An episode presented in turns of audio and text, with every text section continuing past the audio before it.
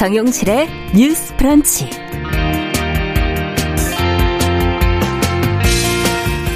안녕하십니까 정용실입니다. 예전에 백델 테스트라는 것을 소개해드린 적이 있는데 기억하실지 모르겠어요. 영화가 성평등한 작품인가 아닌가를 판단하는 최소의 기준으로 최근에 많이 통용되는 세 가지 조건입니다. 어, 첫째가 영화 속에 이름을 가진 여성 캐릭터가 최소 두 사람 나올 것. 또 둘째는 이들이 서로 대화를 나눠야 되고요. 셋째는 그 대화 내용은 남자 캐릭터에 관한 것이 아닐 것. 이 세 가지 조건을 충족했을 때 백델 테스트를 통과하게 되는 건데요. 어, 다음 주에 양성평등 주간을 지금 앞두고 한국 영화 감독조합 그리고 문화체육관광부가 이 테스트를 통과한 2020년 한국 영화 10편을 선정을 했습니다. 아, 저희가 이미 좀 소개해드린 적이 있는 작품들이네요. 벌새, 윤희에게, 찬실이는 복도 많지, 82년생 김지영 이런 작품들입니다. 자, 성평등을 기준으로 두지 않더라도 작품성 또 영화가 던지는 메시지와 관련해 좋은 평가를 많이 받았던 그런 작품들인데요. 아직도 한국 영화 중에는 이 백델 테스트를 통과한 영화보다 그렇지 못한 영화가 훨씬 많습니다.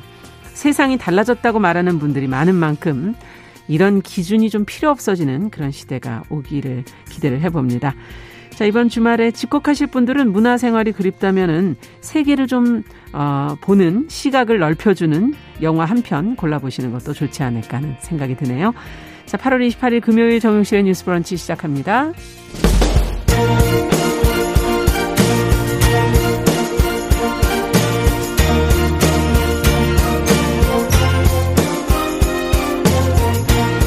여성의 감수성으로 세상을 봅니다. KBS 일라디오 정용실의 뉴스 브런치. 여러분의 의견을 기다립니다. 문자는 샵 9730으로 보내주세요. 짧은 문자 50원, 긴 문자 100원이 부과됩니다. KBS 모바일 콩, 유튜브를 통해서도 무료로 참여하실 수 있습니다. 네, 정용실의 뉴스 브런치는 항상 여러분들과 함께 프로그램 만들어가고 있습니다. 오늘도 많이 들어와 주셨네요. 최희철님, 빈님, 오영찬님, 여상영님, 4096번님, 아카시즈님, 박호범님, 오랜만에 출석부 한번 좀 불러봐달라고 적으셔서 저도 한번 불러봅니다, 이름을. 어, 그리고 어, 유튜브로도 많이 들어오셨어요. 남남양구님, 뭐, 수봉님, 유영모님, 써니스카이님, 감사합니다. 한 배, 아, 천분 가까이 지금 들어오셨네요. 자, 그러면 뉴스픽으로 저희는 이제 문을 열겠습니다. 더 공감 여성정치연구소의 송문희 박사님 안녕하세요. 네, 안녕하세요. 전혜연 사평론가 안녕하십니까? 네, 안녕하세요. 자, 오늘 첫 번째 뉴스는 더불어민주당의 그 새 대표와 또 지금 최고위원을 뽑는 전당대회가 내일로 다가왔는데 코로나 때문에 제대로 치러질 것인가 우려가 많았는데 지금 정상적으로 열린다 이렇게 지금 보도가 나오고 있거든요.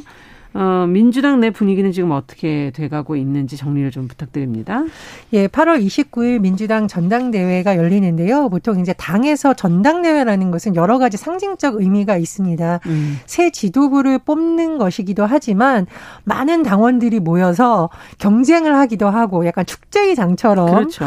쉽게 음. 말하면 떠들썩한 잔치 분위기라고 생각을 하시면 음. 됩니다. 저도 이제 예전에 전당대회 취재를 해보면 굉장히 큰 뭐 체조 경기장이라던가 컨벤션 센터 같은 데서 빌려서 네. 추상되는 인원이 보통 만 명이 넘는다고 해요. 아. 전국에서 뭐 버스를 대절해서 오기도 하고요.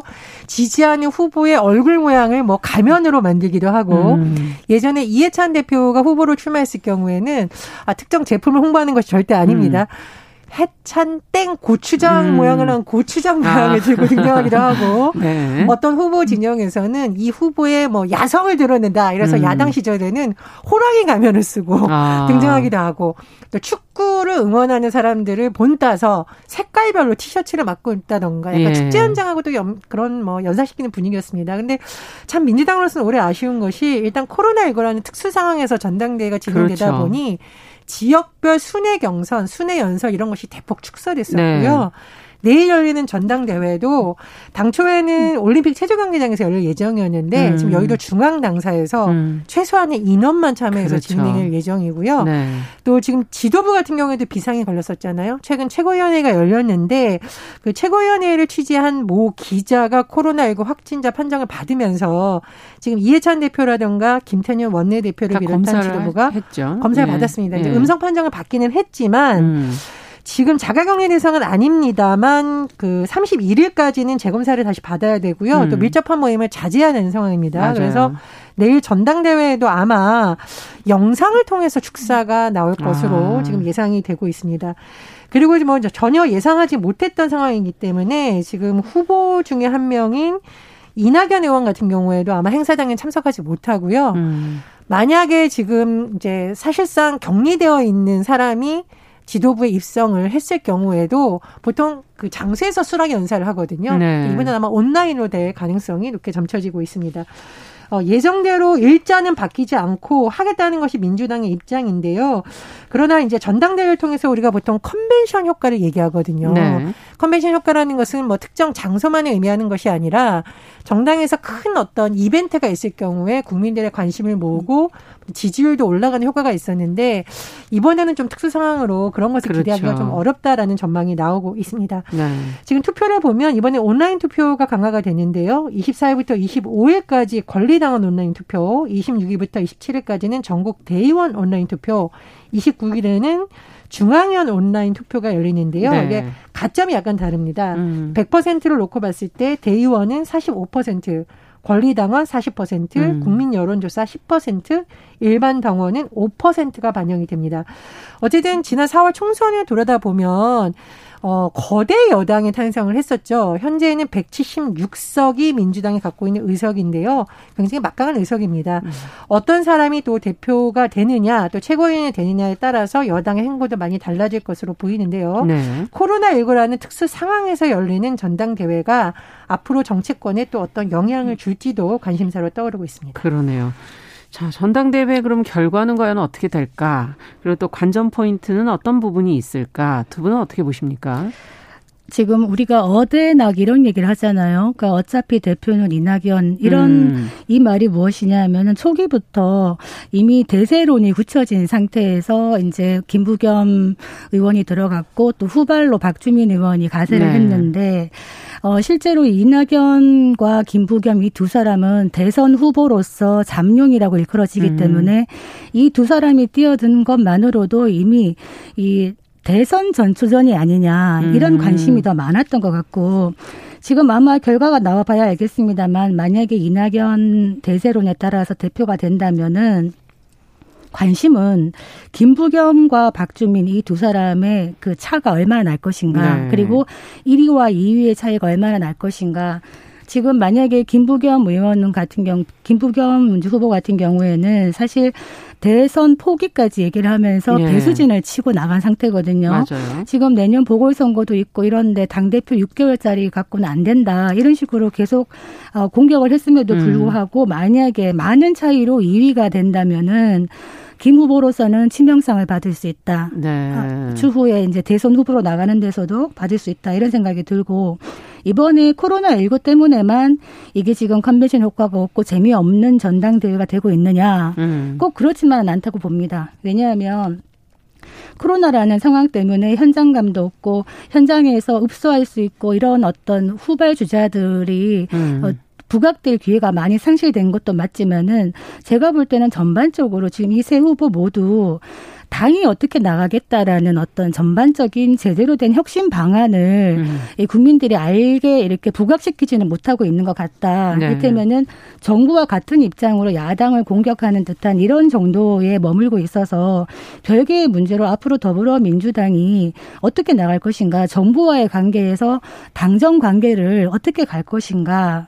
그러니까 무조건 정부의 정책을 따라갈 것인가, 아니면 비판과 견제를 음. 하면서 따라갈 것인가 이런 거에 대한 목소리 목소리를 내고 있지 않은 부분은 조금 아쉽다 이런 마음이 음. 들고 이낙연 후보 같은 경우에는 아마 지금 벌써 당직 인선도 거의 다 아. 물밑으로 해놓고 있지 않을까 왜냐하면 시간이 별로 없기 때문에 네. 당선된다면 당선과 동시에 아마 당직을 뽑을 텐데 새로운 지도부 그러니까 최고위원회 구성이 어떻게 되느냐에 따라서도 이 새로운 신임 지도부가 당 대표를 전폭적으로 지원할 것인지 음. 좀 견제해 갈 것인지 이 부분은 좀 관심 사안입니다. 네, 어떻게 보십니까?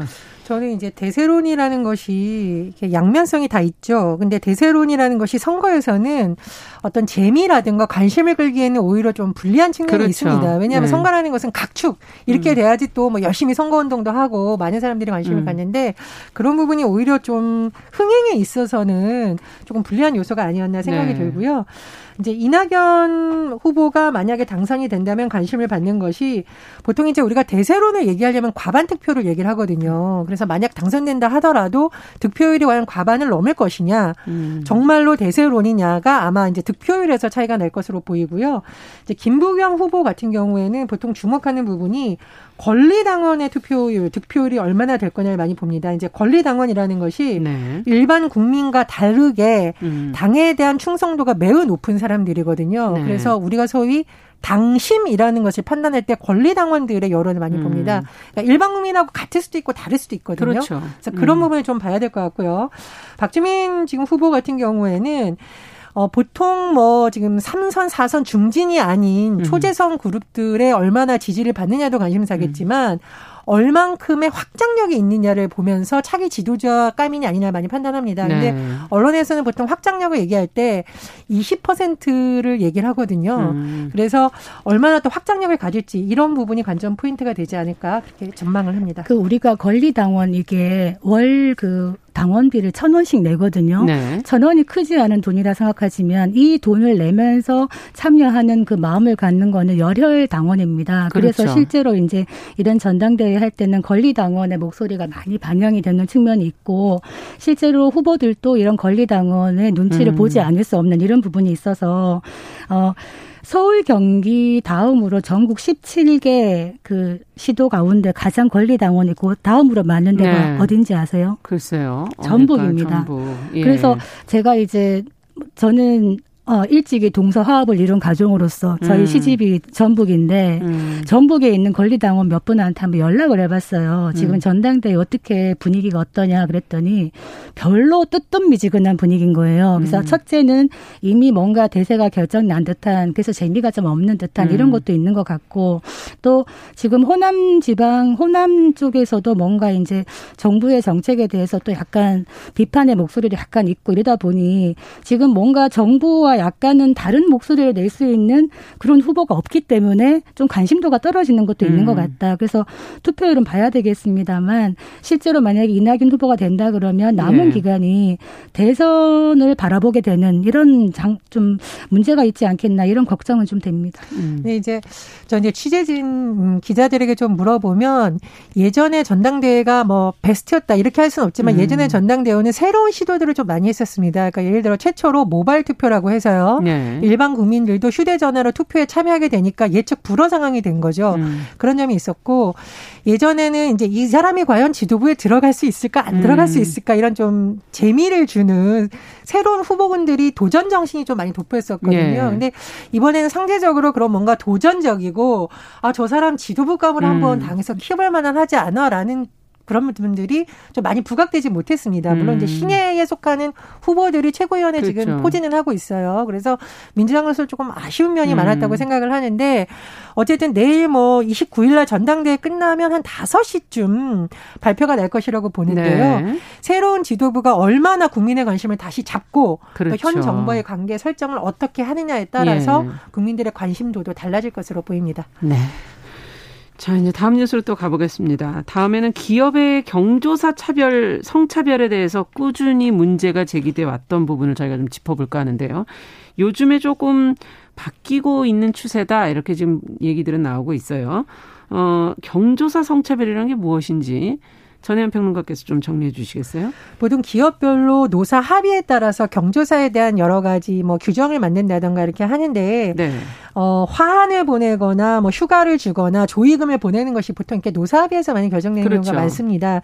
그런데 왜 북에 관한 데에 대한 부분은 많이 규정이 되어 있는데 아. 목에 관한 부분은 아예 빠지거나 차별적인 요소가 있다라는 지적이 나오고 있었거든요. 네. 제가 불가피하게 어 예를 들면 외할아버지, 친할아버지라는 용어를 쓰겠는데 사실 이 용어도 차별적인 용어라는 지적이 나온 적이 있었죠. 음, 이 그렇죠. 우리가 친할아버지 할 때 친자가요. 친하다 할 때 이 친. 아. 친전 뭐 친 쓰고요. 외할아버지 할 때 외자는 바깥 외자를 씁니다. 아. 사실 용어자들 좀 바꿨으면 좋겠다라는 의견이 있는데 그러네요. 편의상 오늘은 그 용어를 음. 좀 써보도록 하겠습니다. 예를 들어 이제 모 공사의 경우에는요. 임직원의 친조부모 상에는 근조한을 보내는데 외조부모 네. 상에는 근조한을 보내지 않고 또 휴가를 주는 경우에도 부계의 경우에는 5일을 주는데 음. 모계의 경우에는 아예 규정이 없거나 주지 않는 경우가 좀 많았다고 많죠. 하죠. 예. 그리고 조익은 뭐 10만 원인데 똑같은 10만 원이 아니라 부계의 경우에는 주고 음. 이제 모계의 경우에는 주지 않고 이런 경우도 있다라고 해요. 그리고 모 기업의 경우에는 임직원의 아버지 남자 형제라든가 배우자상 뭐 백 뭐 숙모 뭐 이런 음. 경우에는 이제 주는데 고모, 이모 같은 경우에는 여자 형제 해당 안 됨이라고 아예 써 있는 경우도 있었다고 하죠. 아. 그래서 최근 들어서 이런 문제가 계속 제기되고 있었는데 이런 부분부터 좀 바꿔야 되지 않느냐라는 논의가 계속되고 있고요. 또 최근 들어서는 법도 좀 발의가 됐었다고 해요. 법이요. 그 예. 남녀 고용 평등과 음. 일 가정 양립 지원에 관한 법 개정안이 대표 발의반 데가 있었는데 네. 이런 경우에는 사망한 사람의 성별이나 친가의 외가 여부에 따라 휴가 기간을 다르게 하지 말아라라고 규정을 하고 있다라고 해요. 음. 근데 이제 일부 전문가들은 이것은 법으로 할 것이 아니라 좀 노사합의를 거쳐서 자체적으로 하는 것이 더 효율적이라고 음. 하는 경우도 있습니다. 그러네요. 그러나 뭐 음. 어쨌든 이런 부분에 음. 대한 차별 문제가 제기된 만큼 우리 사회에 좀 논의가 활발해져서 네. 노사 합의에서부터 이런 안을 만든다면 자발적으로, 자발적으로 더 좋은 되겠죠. 문화가 확산되지 않을까 이런 네. 생각이 듭니다. 어떻게 보십니까 두 분은 지금 일부 변화의 노력들이 좀 보이는 것 같기는 한데요. 이제는 변화가 될 것 같아요. 음. 지금 2005년도에 어, 호주제가 폐지가 됐잖아요. 그렇죠. 그런데도 지금까지 이런 관행이 계속 있어 오는 거는 옛날에는 이제 상을 당하면은 친가의 부모님들이나 외주본 그 조부모가 돌아가시면은 상주를 하죠 남자들이 음. 그렇기 때문에 그런 기준으로 어떻게 보면 호주제의 잔재로서 그런 것들을 해왔는데 지금은 사실 이제 그런 분, 분이 거의 다 사라졌죠. 음. 저도 만약에 저도 지금 딸이 하나인데 나중에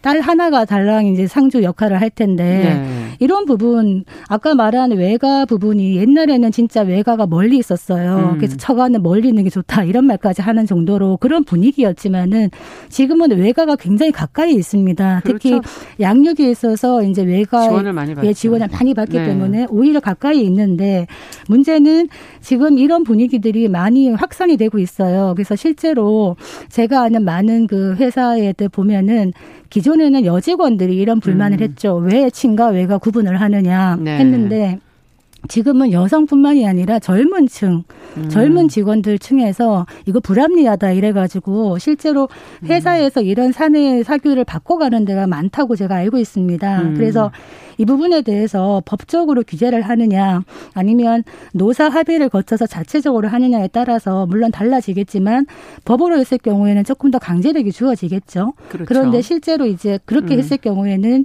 또 기업의 부담이 있을 수 있다라는 의견도 있습니다. 음. 그래서 지금 연차 휴가가 있는데 실제로 연차 휴가 소진율이 높지 않다는 겁니다. 네. 그래서 그런 부분도 있기 때문에 이 부분은 서로 사내 노사 합의를 음. 거쳐서 하는 것도 어떻냐 이런 의견도 있다. 음. 또 하나 또 바람직한 것은 회사마다 뭐 음, 출산 축하금 주는 데가 있어요. 네. 아이를 낳으면 주는데 거기에 입양을 한 경우에도 주는 걸로 아. 지금 이런 거는 참 좋은 변화의 그러네요. 방향이 아닌가 이런 생각이 음. 듭니다.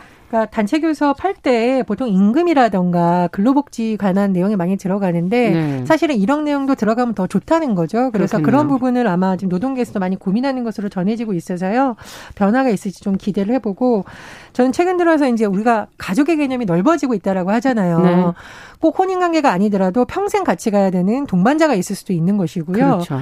어, 조금 더 확장해서 보자면 어, 최근 들어서는 좀 반려견에 대한 배려를 좀 해달라 이런 음. 의견도 나오고 있거든요. 네. 물론 그것을 이제 법적으로 하기에는 아직 굉장히 먼 음. 얘기처럼 얘기지만. 들리지만 음. 그런 부분에 대해서 좀 배려를 해주면 어떨까라는 의견도 제기가 되고 있고요. 어, 제가 뭐 기사를 읽다 보니까 그 결혼 휴가 같은 경우에는 직장인들이 보통 휴가를 가장 길게 받는 기간으로 놓는데 네. 그럼 결혼 휴가만 주지 말고 비혼 직장인들을 위한 여러 가지 제도를 좀 아. 보완해주면 좋겠다는 의견도 나오고 있다고 합니다. 네. 그래서 아, 우리 사회의 변화에 맞춰서 어, 휴가의 개념도 좀 바뀐다면 그러네요. 더 다양한 사람들의 요구가 반영되는 시대가 되지 않을까 그런 생각이 듭니다. 그렇죠. 실제로 비혼주의자 분들이 좀 있으시더라고요. 맞아요. 그런데 어, 비혼을 하지만 결혼에 준하는 휴가를 결혼을 하면 휴가를 받는데 우리는 평생 음. 결혼 안 할 건데 그럼 그 휴가가 없는 거잖아요. 그래서 음. 다양한 어떤 목소리를 좀 반영하는 것도 사회 변화가 아니겠는가 이런 생각이 듭니다. 네, 맞춰서 정말 법도 제도도 만들어져야 될것 같습니다. 자, 마지막으로 국내, 교내에 지금 불법 촬영 카메라를 설치한 혐의를 받는 40대 전직 남자 교사의 재판에 지금 학생들이 참여를 했다는 보도가 나왔습니다. 학생들 반응이 지금 구체적으로 나오고 있는데요. 어떤 이야기들이 나왔는지 어떻게 된 사건인지 송 박사님께서 좀 정리를 해 주시죠. 네, 전직 교육 공무원인데 지금은 파면이 됐죠. 네. A 교사라고 하겠습니다.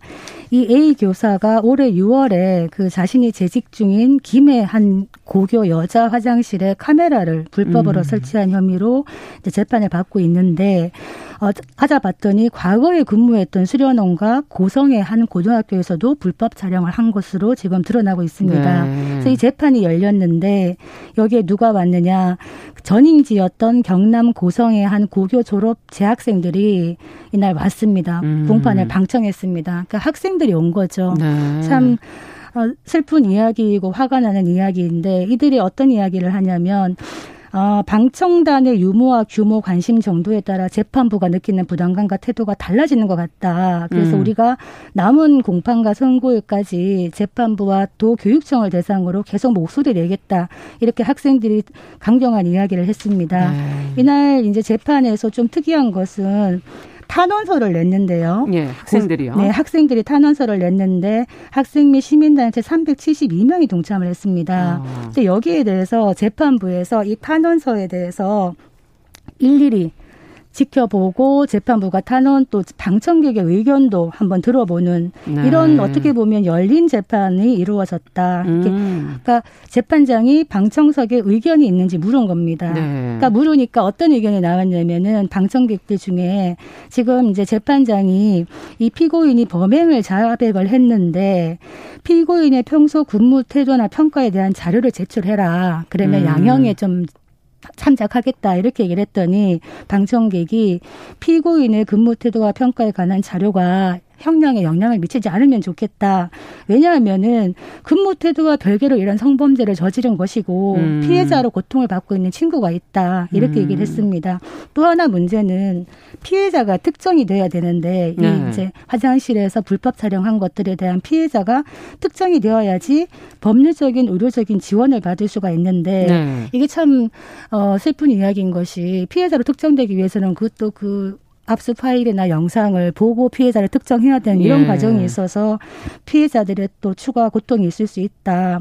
그런 얘기가 들려옵니다. 네. 어, 이건 참 지금 가해자가 교사여서 참 학생들이 과연 어떤 어, 생각들을 가지고 어떤 고민들과 고통 속에 있었을까 이런 생각이 드는데요. 어, 두 분은 어떻게 보십니까? 최근에 어 디지털 성범죄와 관련해서 많은 국민들이 안타까워하는 것에 그치지 않고 행동을 하는 것이 나타나고 있었죠. 예를 네. 들면 디지털 성범죄를 근절할 수 있는 법을 만들어야 된다라고 국회에 청원을 넣어서 예. 결국은 그 법이 그렇죠. 만들어지게 되는 물론 이제 결과적으로 좀 줄석여서 안타깝긴 했습니다만 어, 좀 깨어있는 시민, 음. 행동하는 양심, 이것이 어려운 말이 아니라 이렇게 발현될 수 있구나라는 생각이 들었고요. 최근에 방청연대라는 말이 이제 다시 나오고 있습니다. 아. 연대라는 건 여러 사람이 힘을 모은다는 건데 방청 말 그대로 재판하는 과정에 직접 가서 방청석에 앉아서 재판을 시민들이 지켜보고 있다는 것으로서 음. 피해자가 덜 위축되도록 그리고 재판부가 법리만 볼 것이 아니라 시민들의 의식 수준을 좀더 신경 써서 해달라라는 의미를 갖고 있거든요. 그렇군요. 그래서 특히 이제 우리가 엠번방 사건 관련해서 이런 것을 지속적으로 있는 활동가들의 소식도 언론에 정해지고 아. 있고요. 제가 좀 언론 보도를 찾아보니까 한 명이 아니라 뭐 열다섯 명 스무 명 모여서 왜냐 이제 법원에 가는 게 처음인 경우가 있잖아요. 그렇죠. 어렵지 않습니다. 예. 신분증 잘 챙겨가시면 되는데 같이 재판 보면서 아 이런 부분으로서 우리가 힘을 모아줄 수 있구나라는 음. 활동이 이어진다라고 해요. 그래서 제가 우리 사회가 참 고쳐야 될 부분이 많지만 거꾸로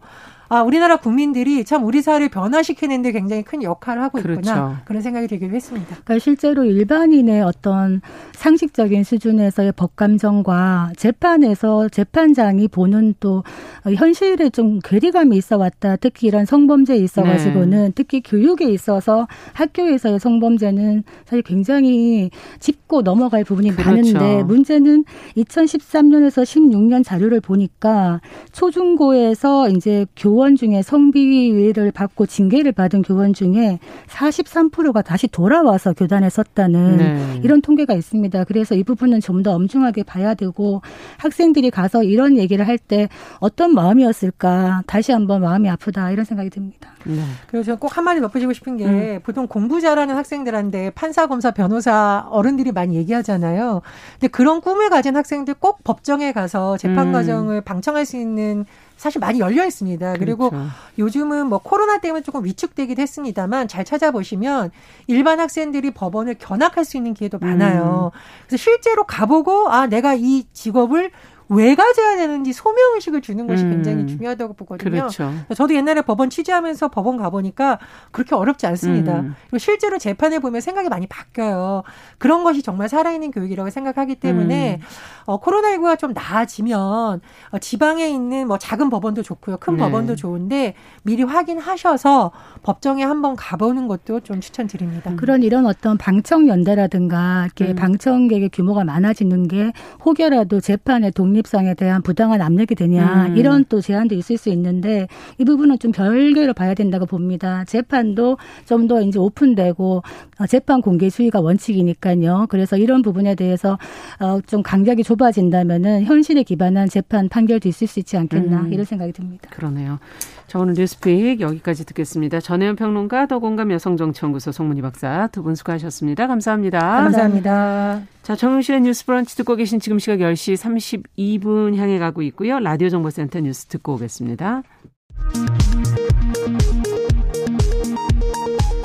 코로나19 신규 확진자가 371명으로 집계된 가운데 수도권이 전체 국내 발생의 대부분을 차지했습니다.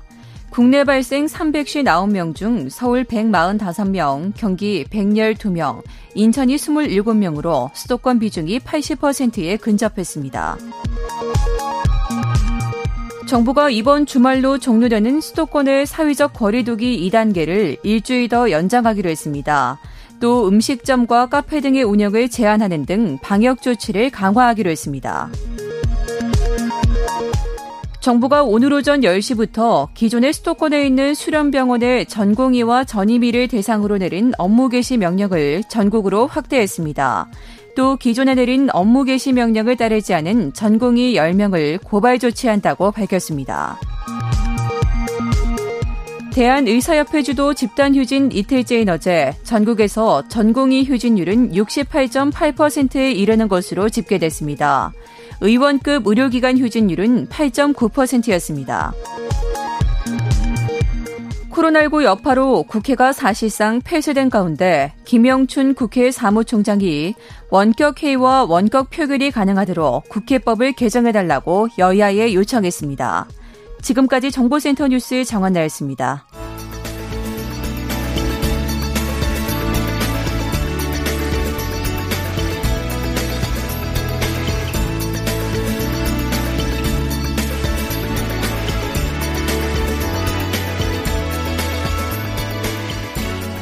세상을 보는 따뜻한 시선.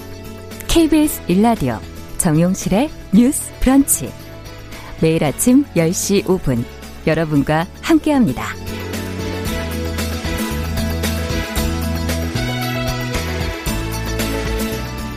네, 정용실의 뉴스 브런치 듣고 계신 지금 시각 10시 34분이고요. 어, 금요일에는 정말 다양한 분야에서 활약하는 어, 여성들을 만나보는 시간 초대석 저희가 준비하고 있습니다. 아, 오늘 초대하신 분하고는 할 얘기가 정말 많을 것 같아요. 나이가 먹는다는 건 어떤 의미일까? 어, 성숙, 노화, 뭐 또 매력을 잃어가는 것, 사회적 약자가 되는 것, 어떻게 바라봐야 될까? 아마 사람마다 이 생각이 다 다르지 않을까 하는 생각도 들고요. 어떨 땐 나이를 먹는다는 게 좀 서글프다, 이렇게 생각하시는 분들도 많을 것 같습니다. 아니, 다른 것보다 왜 나이는 대체 뭐길래 이렇게 서글퍼야 되는가, 이런 생각도 들고요.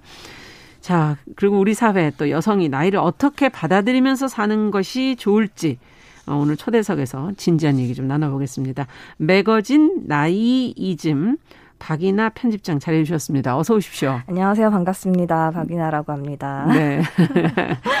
어, 오늘도 같이 또 이야기해 주실 이야기 친구 소개해 드릴게요. 개그하고 책 읽는 남정미 씨 자리해 주셨어요. 안녕하세요. 반갑습니다. 내 나이 묻지 마세요. 남정미입니다. 안녕하세요. 아니, 지금 물어보려 그러니까. 아, 네, 절대 말해 줄 수 없습니다. 이게. 아, 왜 말할 수가 없어요. 아, 근데 여기 이것도 이제. 이거 얘기하고 가야지 솔직하게 얘기가 되죠. 왜 그 어르신들이 그런 얘기, 나이 6학년 5반이요? 이렇게 아. 얘기하시잖아요. 그래서 4학년입니다. 아, 네. 아, 만만치 예, 않군요. 어, 네. 용실 언니는 몇 학년 몇 학년? 저는 뭐 5학년이죠. 뭐. 아, 5학년이세요? 박은혜 편집장님은? 저는 아슬아슬한 3학년입니다. 아, 어, 우리 여기 평균 연령 확 낮췄네요. 4학년이 됩니다. 아, 아. 근데 이런 거 지금 지적하시는 거잖아요. 그렇죠. 네. 그렇군요. 근데 이 나이 이즘 네. 네. 이 매거진에 대해서 먼저 조금 소개를 해주시고 저희가 이제 본격적인 얘기를 풀어가 보죠. 네. 네. 나이이즘. 네, 음. 나이이즘은 이제 이즘 영어로 이제 이즘 화두를 음. 얘기해서 좀 담론 나이에 대한 담론을 풀어보자는 의미도 있고요. 네. 좀 나이를 잊자. 라는 의미의 좀 언어 유희, 아. 이중적인 의미로 지은 이름이고요. 예. 어, 나이 문화와 좀 세대 문화를 화두로 만들고 있는 음. 비정기 간행물입니다. 아, 그렇구나. 이, 이 나이라고 얘기를 하면 네. 제일 처음에 일단 좀 분리할 때 제일 먼저 물어보지 않아요? 아 진짜 몇 살인데? 싸움 나면 꼭 물어보죠. 쌀, 싸울 때. 맞아, 맞아, 맞아. 시작할 때. 민증 까봐라. 맞아, 맞아. 아니 그 제일 처음에 이 나이 이즘이라는 어떤 그 잡지를 만들려고 하셨을 때. 네. 어, 이런 걸 많이 당하셨기 때문에 아니 근데 그런 시기에는 너무 젊은 거 그러니까요. 아닌가요? 그러니까 사실 근데 저희 나라에서 나이가 어리면 어린 대로 예. 많으면 많은 대로 음. 좀 차별에 계속 노출이 돼 있잖아요. 특히 뭐 음. 나이 어린 여성들은 아. 좀뭐 사회생활을 하다 보면 그렇죠. 네, 동등하게 파트너로 일을 함에도 불구하고 좀뭐 음. 반말을 듣는다거나 맞아요. 뭐. 아가씨 이러면서 반말하는 경우도 네. 굉장히 많고 뭐좀 30대 중반이 넘어가면서 이제 개인적으로는 어떻게 나이를 들어가야 할 것인가에 대한 아. 좀 고민도 많이 생기면서 좀 다양한 세대 이야기를 아. 제 개인적인 고민을 풀어보고 싶은 마음에서 좀 출발한 잡지라고 볼 수 있어요. 그렇군요. 네. 어, 저희는 어릴 때는 뭐 김양, 정양, 어, 맞아요. 양으로 끝나는 네. 미스 정, 미스 막 네. 당황스러웠습니다. 아, 그, 그 네. 정용실 아나운서는 이제 네. 여성어 공부도 하고 네. 하셨을 때 그 전부터 그런 말에 아, 대해서 뭔가 이상하게 불편했어요. 아, 불편하고 네, 그냥 저는 양은 아니잖아요. 정씨 이렇게 이름이 있잖아요. 맞아, 맞아, 맞아. 딴 남자 직원들은 이름을 음, 불러주는데. 맞아. 맞아. 결혼하고 음. 나면 또 여자들은 누구 엄마 네. 뭐 이름이 사라지죠. 사라지죠, 완전. 아, 그렇군요. 네. 나이즘 그러면 네. 지금 이 매거진이 몇 호나 나온 거예요? 지금 총 3호까지 나왔고요. 아. 네, 저희가 창간호 때는 나이즘 자체를 주제로 다뤘었고 예. 2호에서는 일을 주제로 좀 다양한 음. 세대들이 어떻게 일하고 있는지를 다뤘었어요. 오늘 갖다 주신 거는 몸이라는 주제로 네. 돼 있네요. 어제 나왔습니다. 아, 아 이거 따끈따끈. 아, 따끈따끈한 순간이고요. 네. 네, 이번 호에서는 몸을 주제로 아. 나이와 몸 몸을 화두로 여러 가지 이야기를 담았어요. 야, 이것도 쉬운 얘기는 아닌데요. 어, 네, 너무 어려웠어요. 예. 근데 사실 이 그 나이 이즘이라는 잡지를 음. 매거진을 처음에 홍보하실 때 이렇게 찾아보니까 요 말이 있더라고요. 네. 남자는 보통 남자 나이는 마흔부터다라고 음. 얘기를 하면서 음. 왜 여자 나이는 서른이 유통기한이다라고 음. 얘기를 하나 맞아요. 이런 말도 있었어요. 맞아요. 어. 유통기한 지났네요. 많이 지났죠. 좀 오래 네. 지나. 서른도 사실 넓게 잡은 거고 아. 그런 여자 나이 크리스마스다 아. 그런 이야기 굉장히 많이 하거든요. 크리스마스라는 거는 크리스마스 이브 24, 네. 24살을 아. 기점으로 꺾인다. 어머머. 아. 그래서 실제로 제가 24, 25쯤에 그런 네. 놀림들을 정말 많이 받았거든요. 그래요? 네. 우린 무서워서 말을 못했네. 다른 분들이. 근데 남자 나이는 와인에 비유하잖아요. 네. 이제 나이가 들수록 숙성하고 숙성된다. 네. 야, 너무하다 이거는 차이가. 아, 네. 속상하네. 속상합니다. 네. 여러 가지로. 일단 그럼 저는 어. 1편 창간호부터 봐야 될 것 같은데 음. 창간호에 대한 칭찬들이 되게 많았어요. 네. 창간호가 언제 나왔죠? 창간호가 2018년에 나왔고요. 아, 그렇군요. 얼마 안 됐네요. 예. 예. 거의 1년에 한 번 나오고 있습니다. 잡지가. 아, 네. 1년에 한 번 나이즘도 나이 들고 있습니다. 네, 그렇습니다. 네. 처음에 창간호 나왔을 때 사람들이 네. 처음에 이제 이 좋은 잡지를 무가지로 처음 주셨잖아요. 네, 저희가 네. 여성가족재단의 지원 사업으로 지원을 받아서 참가하는 무가지로 발행을 했었어요. 네. 음. 근데 좋다는 평들이 되게 많았어요. 그랬군요. 저도 보니까 와카타케 치사코 그 할머니 소설가, 음. 네, 그분은 2호 때 아, 이제 나이와 일때 예, 예, 예. 그 나는 나대로 혼자서 간다 이런 음. 내용도 있고 그 여자의 나이듦에 대한 그 나이 꼰대력 뭐라 그래야 되나요? 꼰대력 테스트, 꼰대 예, 예, 빙고. 예, 예, 아, 그런 게 있어요? 네, 네 저번호에 있었어요. 아, 네. 그래서 한번 살짝 해볼까요? 그럴까요? 예, 일단 여기 보면 네. 나는 나이즘이 필요한 사람? 아. 이렇게 물어보면서 아, 예, 예. 질문에 맞춰서 청취자 여러분들도 손가락에 내가 음. 어떤 게 어, 나 맞는데 그럼 몇 개까지 꼽아 보세요. 되는지 나중에 좀 얘기 좀 해주세요. 예, 총 예. 8개 질문 갑니다. 음. 첫 만남부터 나이로 서열하는 이 문화가 싫다. 음.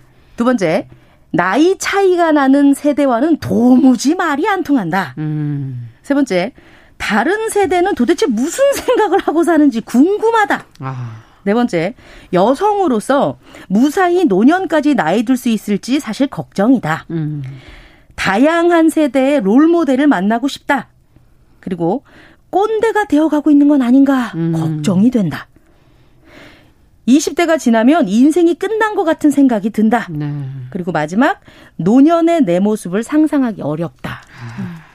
자, 8관왕인가요? 네, 8관왕까지는 아닌데 여러 개 해당이 되네요. 음, 저도요. 예. 어, 이 어떻게 해서 정하신 거예요?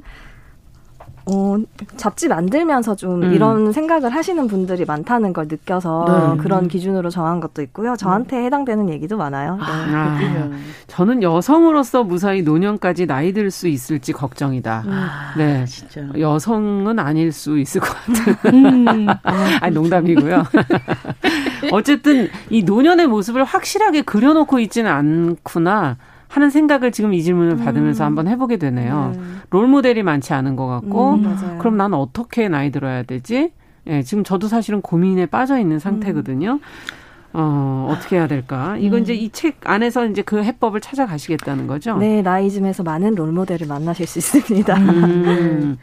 어, 이번 호는 주제가 몸이잖아요. 네. 이번 호 3호에는 어떤 이야기들이 담겨 있나요? 어, 몸이라는 주제가 스펙트럼이 굉장히 넓고 다양하잖아요. 네. 그래서 그 중에서도 저희는 이번 호에서는 좀 몸의 다양성, 몸에 좀 규정되는 굉장히 좁은 정상성을 좀 해체하는 이야기들을 많이 담으려고 음, 했고요. 네. special section에서는 여성의 몸을 주대, 주제로 10대부터 7, 80대 이상까지 좀 다양한 여성들이 공감할 수 있는 몸에 음. 대한 이야기를 담았어요. 네. 그책 찾아보니까 왜 여성의 중요한 어떤 인생의 예. 이렇게 터닝 포인트라고 해야 될까요? 출산에 관련된 그런 얘기들이 인터뷰한 음, 것도 있더라고요. 네. 그렇죠. 어, 음. 또 할머니의 손 뭐 이렇게 좀 다치고 하는 그런 모습들도 사진으로 나와 있고 밴드 붙여져 있는 그런 모습들도 아, 나와 예. 있고 하는데 음. 이 어, 편집장님 생각하셨을 때는 이 여성이 나이 든다는 건 어떤 걸까요? 음. 음. 사실 나이 드는 건 남자나 여자나 똑같은데 네. 여성에게는 그런 좀 나이 차별이 굉장히 더 이중적으로 오는 면이 있다고 생각을 음. 해요. 어릴 때는 어려서 굉장히 대상화 되면서 그러니까 어리고 젊은 여성으로서 대상화 되는 면이 그렇죠. 있다면 나이가 들면 또 너는 여자도 아니야. 아. 라는 얘기 있던 후려쳐짐을 당하는 동시에 하지만 절대 나 여성성을 놓으면 안 돼. 네. 그러니까 굉장히 anti-aging에 매달려야 되고 음. 네. 그런 이중적인 폭력 안에서 평생을 이제 살아가는 존재가 아닌가라는 생각이 듭니다. 아, 안티에이징 정말 와닿네요. 네. 동안 미모 이런 말 네. 많이들 하시잖아요. 맞아요. 예, 그게 정말 중요한 걸까? 이런 생각이 들기도 하고요. 맞아, 맞아요. 저 이렇게 처음 만나면 나이를 알고 나면 어 음. 너무 동안이세요. 맞아, 맞아, 그 맞아. 나이로 안 보이세요. 이런 인사치레 꼭 해야 되잖아요. 예. 네. 근데 그래서 막 그런 얘기 하잖아요. 그럼 몇 살로 보셨는데 그럼 별로 나이 차이 나게 하도 안 불러? 보면. 어, 맞아요. 건강과 네. 젊음에 대한 조국, 좁은 시각을 넓히려면 어떤 삶이나 어떤 사람들을 생각해 봐야 될까요? 어, 보통 저희가 이제 젊음, 청춘이라고 하면 되게 어떤 뭐 맥주 광고에서 보듯이 음. 막 에너지 넘치고 맞아, 맞아, 맞아. 막 청량하고 막 열정 넘치는 네. 그런 건강함을 바탕으로 열심히 일도 하고 연애도 음. 하고 여행도 다니고 음. 그런 어떤 청춘의 상이 있잖아요. 네. 사실 그렇지 않고 뭔가 좀 질병을 앓고 있다거나 음. 아픈 청춘들도 굉장히 많거든요. 음. 저희가 3호를 만들면서 독자 투고를 받았었는데 네. 이제 되게 많은 분들이 본인의 경험담을 글로 써서 보내주셨어요. 아. 근데 정말 저도 깜짝 놀랐던 게 3, 40% 정도가 20, 30대 이제 젊은 나이인데도 아픈 분들이었어요. 그러니까 사실 그런 분들은 이제 몸의 통증 때문에 괴로운 것 플러스 예, 네. 이제 그런 사회적으로 나는 청춘답지 못해. 아. 그리고 청춘답게 일하거나 연애하거나 뭐 취업 활동을 음. 할수 없고 공부를 할 수 없는 음. 그런 사회적 박탈감까지 같이 느껴야 되는 음. 예, 고통을 앓고 계신 거죠. 음. 네, 그런 편견들이 있죠. 뭐 건강한 것이 너무나 당연한 네, 것처럼 맞아, 맞아. 생각되어지기 때문에 젊은 나이에 특히 더 그 고통이 네. 있을 텐데 어, 나이가 들어도 또 이 몸에 대해서 건강이라든지 이런 것들이 또 변화되기 때문에 참 여러 가지 고민이 있습니다. 네. 어, 실생활에서 어떤 문제들이 또 많이 나오는지 뭐 취업이라든지 승진이라든지 연애라든지 결혼이라든지 다양한 사연 안에서 우리가 좀 어, 들여다볼 수 있지 않을까 싶거든요. 네. 뭐 일단 취업 시장에서는 남녀를 음. 불문하고 뭐 20대 후반, 30대만 음. 돼도 신입 신입으로 취업을 할 수가 없잖아요. 그렇죠. 네. 뭐 특히 거기도 나이의 벽이 맞아, 있네요. 네, 굉장히 공고하죠. 음. 또 나이가 들면 들수록 더 심해지고요. 뭐, 음, 예, 뭐 40대 정도가 되면 사실 재취업을 한다거나 전업을 하는 고민하는 경우도 굉장히 많은데 네. 그럴 때는 자영업을 한다거나 창업을 하는 쪽을 고민하게 되지 내가 뭔가 새로운 기술을 배워서 새로운 회사를 갈 수 있을 거라는 건 아예 꿈을 꿀 수가 음. 없는 사회잖아요. 예. 저는 그, 어, 그 취업하시는 남녀를 떠나서 음. 나이가 어느 정도 있으신 분이 재취업을 하시려고 굉장히 훌륭한 기술도 많이 장인이시고 하셔서 네. 다른 데로 이직을 하시려고 알아보는데 저희 사장님께서 선생님보다 나이가 많으셔서 이렇게 얘기를 하는 거예요. 음. 아. 그러니까 그 돈을 주는 입장에서 봤을 때 자기보다 나이가 많은 부려먹지 못한다는 뜻으로 그렇게 맞아, 얘기를 하더라고요. 그게 예. 이제 계속 악순환의 반복이라고 생각을 해요. 저는 예. 이제 나이 위계가 워낙 공고하다 보니까 음. 나이 어린 사람은 부리는 입장이 어. 되잖아요. 그래서 항상 나보다 아랫 사람이거나 이제 신입 직원을 뽑을 때는 음. 기본적으로 나보다 나이가 많아야 쉽게 부릴 수 있는 거예요. 음. 근데 그게 또 역으로 나이가 들면서 취업 시장으로 진입하게 하기 어렵게, 어렵게, 하는 네, 악순환을 계속 낳는 거죠. 되는 거군요. 네. 하나 하나 하나가. 네. 연애도 사실 마찬가지 아닙니까? 맞아요, 맞아요. 예. 네. 나이가 들면 연애하는 거에 대해서 서로 좀 어, 힘들어하는 분들도 많으신 음. 것 같고 그리고 우리나라가 또 어느 정도 나이가 있으면 결혼이라는 이제 이, 이 나이 때 되면 만나면 이제 결혼한다고 봐야지 이렇게 맞아요, 또 짚고 맞아요. 넘어가는 경우들도 네. 있잖아요. 네. 어, 맞아요, 맞아요. 네. 자 어쨌든 여성이 나이 드는 것, 남성이 나이 드는 것도 아예 앞서 와인에 비유하시기도 음. 했었고. 네. 어, 여성은 또 유통기한이라는 표현을 하셨었는데, 어, 여성이 좀 어떤 여성성이 좀 시들어간다 이런 표현에서 유통성, 유통기한 이런 표현을 하는 건가요? 맞아요. 네. 근데 뭐 그 여성성이라는 것도 사실 좀 사회 문화적으로 강요되고 만들어진 면이 있지만 그 예. 그런 것도 이제 서른이 넘으면 그런 음. 여성성은 이제 너는 없다라고 음. 약간 사망 선고를 내리는 경향이 있죠. 예. 음. 이런 건 좀 뭐라 그래야 되나 오해할 소지가 있는데 네. 뭐 이제 정미랑은 전우라고 봐야지 뭐 이런 어, 얘기 맞아, 그런 맞아. 얘기 많이 하잖아요. 아, 너는 뭐 반길 다녀도 아니어맞지? 뭐 맞아, 맞아. 그런 얘기 진짜 많이 네. 맞아요. 오히려 네. 남자들이 위험하지 뭐 많이 하고 아주 서운하고 네. 이러지 말자라는 얘기가 요즘 들어서 많이 나오고 있기는 합니다. 음. 사실 이런 시각차가 왜 발생했나 이런 생각을 해볼 필요가 있거든요. 그러니까요. 시장님 어떻게 생각하세요? 음, 사실 나이 드는 건 마찬가지고 다 누구나 음. 평균 수명으로만 따지면 여자가 더 오래 살잖아요. 음. 그런데도 불구하고 이런 불균형이 생기는 거는 뭐 기본적으로 남성은 나이가 들수록 계속 성장하고 변화할 수 있는 인격체, 주체적인 인격체로 음. 보지만 여성은 그냥 젊은 몸, 젊고 아름다운 몸을 음. 기준으로 어떤 정점을 찍었다가 계속 하향 곡선을 그 내려갈 수밖에 없는 그냥 재화, 네. 네. 그냥 대상화된 존재로 보기 때문에 처럼 네, 보는 네, 거죠. 네. 네. 여성의 몸이 아름다워야 한다는 그 규격 아래에서 네. 조금이라도 거기서부터 여성들 자체도 힘들죠. 그렇게 네, 되면. 네, 그럼요. 동등한 인격체로 아직 보지 못하는 것 같아요. 네. 네. 제가 예전에 방송할 때 인터뷰를 했을 때 여성 프로를 할때 네. 60대 어, 여성분께서 나오셔서 자기 인생의 가장 행복한 순간을 다 돌아보니까 60대다라고 아. 얘기를 해주셨어요. 그래서 어. 저는 굉장히 놀랬던 음. 기억이 있어요. 그때 제가 30대였고, 네. 아, 그러면 몸도 좀 아프고 뭐 이러시지 않나? 그랬는데, 어, 아이를 다 키우고 굉장히 행복하다라고 얘기를 하셨어요. 어. 그때 그러니까 우리가 이게 경험해 보지 않은 미래이기 때문에 네. 나이를 들어간다는 음. 것 자체가 참 쉽지가 않은 것 같아요. 여성성도 정말 어떤 기준으로 나이마다 봐야 되는 것인지. 네. 네. 어. 뭐 영화 같은 걸 보면 우리가 뭐 최근에 개봉한 영화 69세 여기 보면 범죄 사례를 보면 그 노인 여성이 성범죄 피해자가 되는 그런 어 영화도 있지 않습니까? 네, 네. 네 이것에 대해서 공권력 자체도 피해 자체를 인정하지 않고 음, 맞아요. 노년 여성에게 음. 누가 호기심을 느껴요? 뭐 이렇게 음, 예, 어떻게 생각하세요? 이런 문제 의식에 대해서도?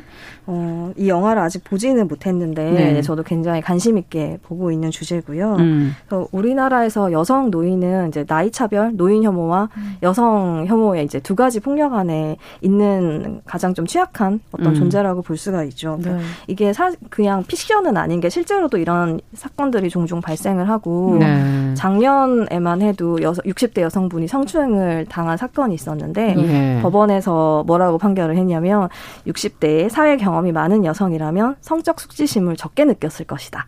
라고 하면서 판결을 아주 이심에서 아. 낮게 내린 경우가 있었어요. 그러니까 이게 실제로 발생하는 현재의 일들인 거죠. 네. 당황스럽네요. 그런 네, 너무 판결 내용 자체가. 네. 그런 성적 수치심이라는 걸 누가 판단을 음. 하는 건지. 아 정말. 본인이 음. 그건 판단해야 되는 거 아닌가 그러니까요. 이런 생각도 네. 들고요. 아, 예. 이 보면 그 아까 전에 말씀드렸던 와카타케 치사코 나는 네. 나대로 음. 혼자서 간다 이 할머니 소설가가 나이 들미라고 하면 을의 노인의 삶만을 떠올리지만 스무 살은 스무 살대로 마흔 살은 마흔 살대로 우리 모두는 하루하루 착실하게 나이 들어가고 있습니다. 이런 얘기를 했었던 인터뷰가 담겨 네. 있었는데 진짜 나이 듬이 어떻게 보면 나이랑 전혀 상관없이 늙는 어른들도 있지만 어, 일반 상식을 가지고 네. 사시는 분들은 이해 폭도 넓어지고 또 표현력도 그렇죠. 생기시고 배울 것들이 되게 많은데 이 숫자에 연연하는 이게 좀 안타깝긴 해요. 음. 예. 어, 개인적 불안감? 40대 초반이 되면 또 여성들이 확 늙는다라고 음, 생각하잖아요. 네. 이렇게 40대 여성들이 느끼는 사회적, 개인적 불안감은 어떤 것이고 어디에서 기인한다고 생각하세요? 그렇죠. 30대도 음. 좀 사실 덜 불안감을 느끼시죠. 맞아요. 40대가 제일 그게 심하다는 그런 말씀이신 거죠? 네네네. 어, 사실 뭐 40대 여성이라는 특정만 가지고 이렇게 얘기할 음. 수는 없을 것 같고 40대 여성이라도 어떤 삶을 살고 있고 음. 어떤 욕구가 있느냐에 따라 다 다를 것 같은데 우리 사회는 전통 전통적인 어떤 생애 주기 안에서 음. 지금 40대 여성이라면 응당 결혼을 했을 것이고 육아를 그렇죠. 해야 네, 육아를 하고 음. 있을 것이고 뭐 네. 일을 하더라도 보조적인 역할일 것이고 뭐 대출이 많더라도 집 하나 정도는 있을 것이고 음. 뭔가 어떤 그런 딱 틀에 박힌 기준 안에서만 40대 여성을 보다 보니까 음. 더 다양한 목소리가 나오지 못하고 특히나 요즘은 결혼 안 한 여성들도 많고 음. 굉장히 점점 삶이 다양해지고 있잖아요. 네. 제도나 인식 같은 것들이 그걸 따라가지 못하기 때문에 음. 40대 여성들이 좀 더 불안 을 많이 느낄 수밖에 없는 것 음. 같아요. 네. 본인의 경우는 지금 아직 이제 40대가 되지는 않으셨는데 어, 떠올려 보신다면 어떤 생각이 드세요? 어떤 게 가장 걱정스러우세요? 40대요? 예. 음, 일단 일 같은 것도 그렇죠. 저도 프리랜서로 일을 하고 있는데 제가. 음, 아. 네. 일적인 면에서도. 네, 우리나라에는 이제 일을 할 때 어떤 갑을 관계 같은 것도 있잖아요. 음. 이게 갑을 관계와 나이 이제 그런 위계 질서가 맞물리면 음. 일을 줄 때 좀 더 어린 사람을 맞아. 네, 맞아. 저렴한 가격으로 쓰고 싶지 아. 나이 든 여성을 쓰고 싶지 않아 하는 거예요. 일적으로도 그렇게 굉장히 힘든 시기네요. 좀 애매한 시기로 애매한 가고 시기네요. 있죠. 예, 그러면서 이제 40대에는 어떻게 일을 해야 할 것인가에 대한 아. 고민이 많아지죠. 음. 그렇군요. 그 보면 그좀 나이 있는 사람들한테는 뭐라고 일을 맡기면 쟤는 따지는 거 많을 거야. 주변에서 정보도 많이 얻으니까 함부로 이렇게 결 그좀 규정 짓는 경우들이 있어요. 네, 네, 네, 맞아요, 맞아요. 본인은 어떠세요? 지금 저 4학년으로 들어오셔서. 아, 4학년, 4학년 굉장히 좋은데요? 어, 역시 말씀해 주시는 거 너무 좋아요. 예, 이렇게 사셔야 되는데.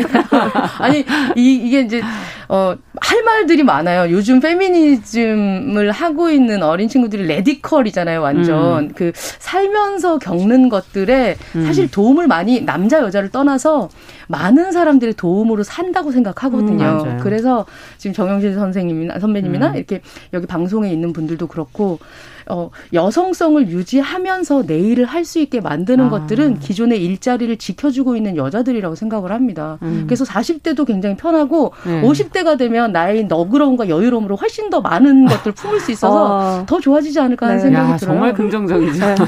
멋지세요. 네, 멋지. 네.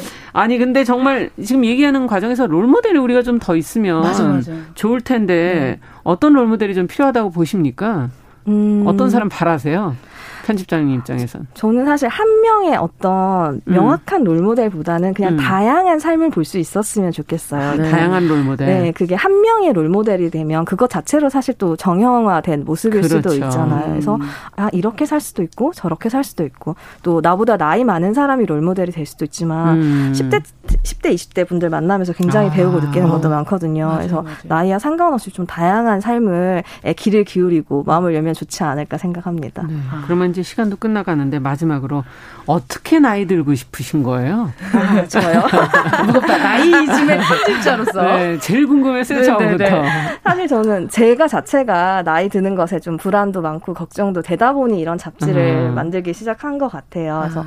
저희가 보통 나이 든다라의 다른 표현으로 나이 음. 먹는다라고 먹는다. 하잖아요. 네. 그래서 그 표현처럼 그냥 그때 그때 나이를 잘 먹고 소화 잘 시키면서 네. 소화 안 되면 소화제 먹어가면서 아. 그냥 그렇게 잘 나이 들어가고 싶습니다. 맞습니다. 네. 네. 나이 먹는다 표현이 훨씬 좋군요. 맞아요, 맞아요. 네. 소화가 좀 안 되면 다시 뱉어내 소화제를 네, 다시 해야기도 하면서 그런 대로 네. 네. 네, 알겠습니다. 오늘 벌써 시간이 다 됐네요. 금요일 초대석 오늘은 매거진 나이 이즘의 박인하 편집장과 함께 나이에 대해서 저희가 한번 생각해 보는 그런 시간이 됐습니다. 오늘 남정미 씨도 많은 생각 같이 나눠주셔서 감사합니다. 고맙습니다. 네. 감사합니다. 네, 정용실의 뉴스브런치 금요일 순서 여기서 같이 인사드릴게요. 저는 다음 주 월요일에 뵙겠습니다. 감사합니다.